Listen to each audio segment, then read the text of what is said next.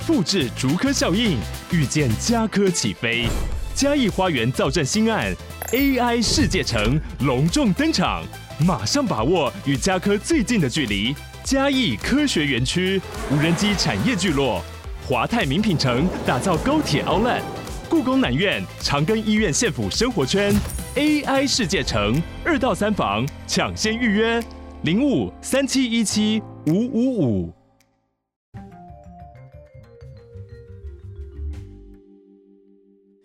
Hello，大家好，欢迎回到世界忙什么的 World in Five Minutes。呃，我是这个节目的主持人 Morris。那我们今天要来聊到的呢，是这个一个在马来西亚的这个新闻了。但是在我们今天节目开始之前呢，其实我想要跟大家先分享的，就是说。嗯，对，大家可能对近期台湾的这个选举有很多人有想听的这些呃分析呀、啊，又或者是说一些意见跟观点，那就是跟过去一样，我不是不会 cover 这些 topics，呃，这些议题，但是我一样会用英文的方式去 cover 这些 topics，所以可能在未来的一到两周之内有时间呢，就会录制这个关于台湾 elections 的一集，然后是用英文，然后跟大家去。嗯，聊聊这个就是台湾目前的 elections，那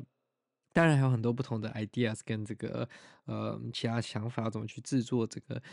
单集啦，但是那个就是我还在思考怎么样的方式会比较好。Anyways，我们接下来聊到这个新闻的这个主角的国家呢是 Malaysia，这个是来自 BBC 中文的报道，他在讲的是关于这个房地产以及房市的部分。那大家都知道呢，这个中国的许多房地产公司在今年啊都面临着很大的挑战，包括像恒大啊，甚至是像嗯另外一间叫碧桂园，那当然也还有。很多其他的这些地产公司，有些可能嗯策略比较正确，所以今年就没有过呃其他这些竞争者的惨淡。但是嗯很多的这些房地产开发公司是面临蛮大的一个挑战跟危机的。那这样子的这个呃原因呢，其实是因为它整体上过度的去仰赖这个嗯这个叫做什么？做地产业的这个 motivation，然后去呃支撑它很大的经济这个部分。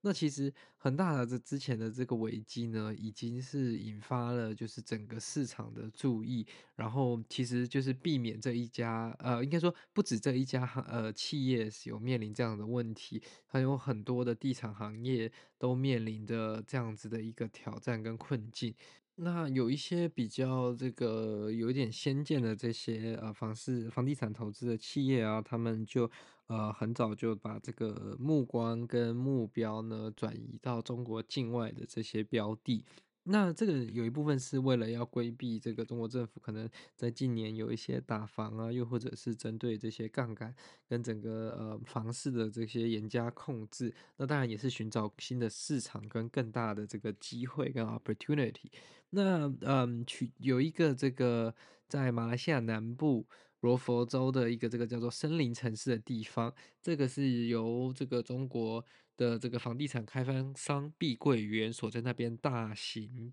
呃，去新建建造的一个大型住宅区，其实非常庞大啦。如果你去看那个图片，这个是有点像是一整个这个小镇的感觉。它有超过数十栋楼，然后呢，这每一栋楼都是非常高的那种大楼。然后，嗯，整个区域就是，呃，就是它就是看起来像是一个自己的一个区域了啦。那旁边虽然还有很多未开放的区域，可是它自己就是独树一格这样子。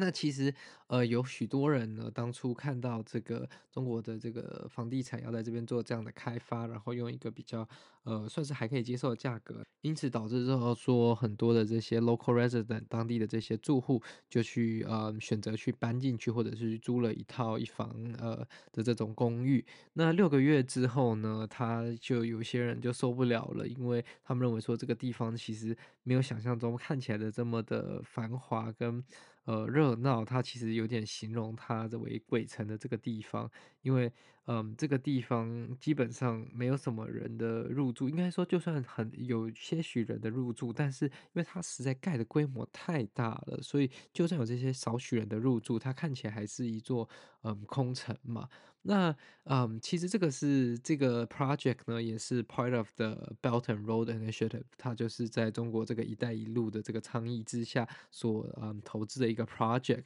那是由我刚刚所提到这个中国最大的其中一间房地产开发商嗯碧桂园出了耗资一千亿美元的这个投资而去新建的这个叫做森林城市。那它原本的这个 idea 其实不错，它是要盖一个呃生态友好的大都市啊，包括很多呃基本所需的这些设施 infrastructure amenities 都有，高尔夫球场、水上公园、办公室、酒吧、餐馆，然后最终呢，这整个呃区域这个森林城市呢将 host 嗯近百万人，但是呢，从二零一六年到现在八年过去了。它基本上整个项目的建筑的进度只完成了百分之十五的 percent。那在这个十五 percent 里面，整个开发项目入住的 percentage 也只有 one percent 而已，所以入住率是相当的低的。那整个这个呃危机其实也蛮大的，因为其实碧桂园已经呃有负债接近两千亿美元的债务了，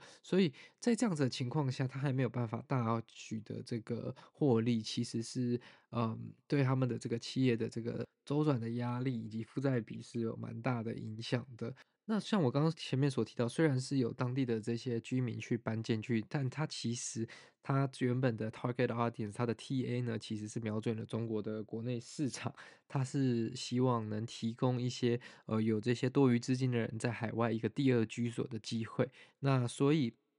你购买了之后呢，你可以再把它出租给呃其他人啊等等的，但这就导致说很多人就是把它当做空壳的投资。那购买之后呢，他不但也没有要出租的意思，又或者是说他也没有的呃去管理它，所以就把它放置在那边，所以才会导致说整个区域非常的空旷，然后人流没有非常的密集。那其实。呃，这个它的建筑的区域本身就已经离城市蛮远的，就是它呃最近的应该是新山这个城市，但是它是建在一个比较远一点的地方，一个填海而成的岛屿上面，所以不会让这些如果需要进到城镇里面去工作的这些呃居民呢，会想搬到那边，因为毕竟还有这个交通上的 barrier 嘛。那基本上目前来说，因为他没有足够的居民，所以他没有办法去养活很多的这些商家。那没有商家的情况下呢，其实很多的这些呃公共社区的这些呃设施啊，也没办法去做很完善的这个呃。的维护了，那其实，在那个购物中心里面，就像我刚刚所提到的，商店啊、餐厅都没有开，那甚至还有一些就是建筑，就是闲置到一半，盖到一半就闲置在那边。然后，嗯，像一些像儿童火车啊，就一直在商场里面绕呀绕，然后你就你会觉得很诡异，因为它一直在绕，但都没有人坐在那里面。当然，在这个呃建设公司的这个销售展厅里面，它当然还有一个巨大的城市模型，展示说他们最终要建成的样貌。但是，呃，因为这个现在来的这个来客率也非常低，所以其实也没有多少人在考虑跟思考要购买这样子的房子。那基本上对他们来说，他们的最大的 advantage 就是因为它该地区是一个免税的地位，所以基本上呢，呃，的。很多人就会把它当成一个投资的一个一个一个一个标的啦，而不是自己想去呃入住的这个一个区域。因为的确，它当呃跟其他很多，你如果把它当做一个大都市，它也不是个大都市，它是一个就是嗯、虚拟的，因为像是个虚拟的城市，因为它并不没有呃存在这么多的生机，可是它确实有这么多的楼盖在那边这样子。那嗯，其实他觉得说，很多租客呢，其实也对于在这里投资买房的人感到非常的遗憾，因为他们认为说，很多人搞不好甚至没来过这个地方，只是可能在中国境内，或者是说，呃，就是听到这个标案而进而投资，他并不了解说实际的情况是。呃，如此，那实际到这边之后，就会发现说，呃，他当初的 proposal 跟他现在长的样子已经是完全不一样的，根本不是一个呃非常热闹、非常有生气的一个城市，而是一座鬼城。但是他们还是继续想办法去销售这样子的呃产品啦。但是啊。呃就像我刚刚所说的，呃。这个就经过这个过去很多年，这些开发商疯狂的向银行借贷之后，那中国政府很担心这个房市整个泡沫化，所以他们在二零二一年开始就实施了一些比较，嗯，对针对炒房的这些严格的措施了。那很多的公司呢，就会资金周转不过来，他们没有这么多钱。呃，因为他们以前的运转模式有点像是收了一堆人的钱，再用那个钱去盖下一个 project。那如果他上一个 project slow down 没有收到钱，或者说收的钱减少，代表他新的 project 就不会有资金有办法去做呃营运跟新建。那还有包括 COVID-19 啊，以及对这个中国公民在海外消费的这些控制，那这些就会影响到像碧桂园他们在海外的这些开发项目，所以导致说他们目前呢，可能呃现金流不够多啊，又或者是说他们拥有的这个资源目前是有受限制的，所以没有办法，呃，就是一直稳定的跟上他们原本开发的进度了。那如果现金不够，他们就没有办法完成像这样子的一个 large infrastructure 或者是造证的计划。那如果这样子造证到一半放在这边，其实就是蛮大的一个问题了，因为，嗯，很有可能到最后就真的变成一个空城，因为，嗯。你没有办法造完完整的这些设施，那当然居民就不会移进来。那居民不会移进来，那当然这些呃商家也会选择离去。那商家离去了，这居民也会离去，到最后基本上就会嗯缺乏人跟生气的这个地方。那我觉得这个房地产的这个危机呢，其实是一个持续正在发生中的问题了。因为中国的房地产产业呢，他们运作的模式跟方式，其实已经是一个就是呃陋习了，它已经持续多年的。那呃，要这些产业在这个非常短时间内呃校正到一个比较稳健，然后比较 long term sustainable 的方式，其实也是有困难的。但是如果不改变的话，就会有更大的问题跟困境。Anyways，嗯。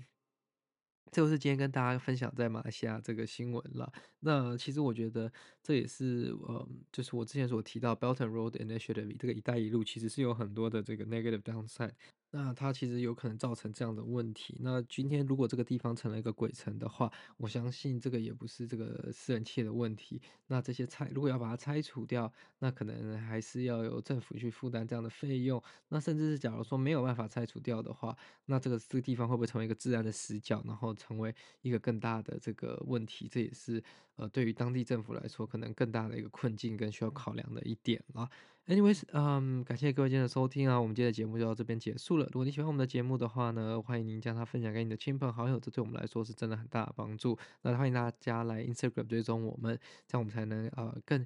Direct 跟大家 engage。那如果出国有需要呢，也欢迎大家使用我们的连接去注册这个 VPN 服务。那 NordVPN 呢，提供着这个快速、安全、稳当的连接方式，可以让你在世界各国穿梭各地。那你可以看到各个国家不同的这个嗯 video content，然后同时间也可以避免自己的资料外泄。好了，那如果有兴趣的话呢，连接就在这个下面。那我们就下次再见啦，拜拜。